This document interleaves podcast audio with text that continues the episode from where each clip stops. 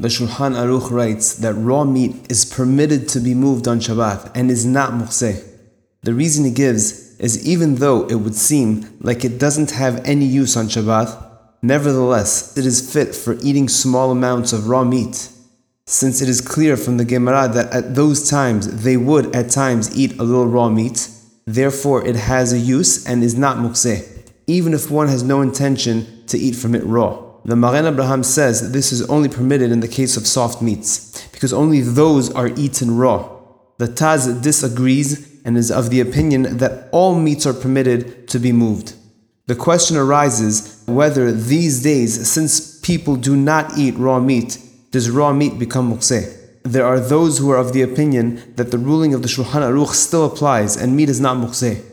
This is the opinion of some poskim, including Sefer Minuhat Abba and Sefer Hut Shani. Other poskim rule that since these days raw meat does not have any use, it is therefore mukseh.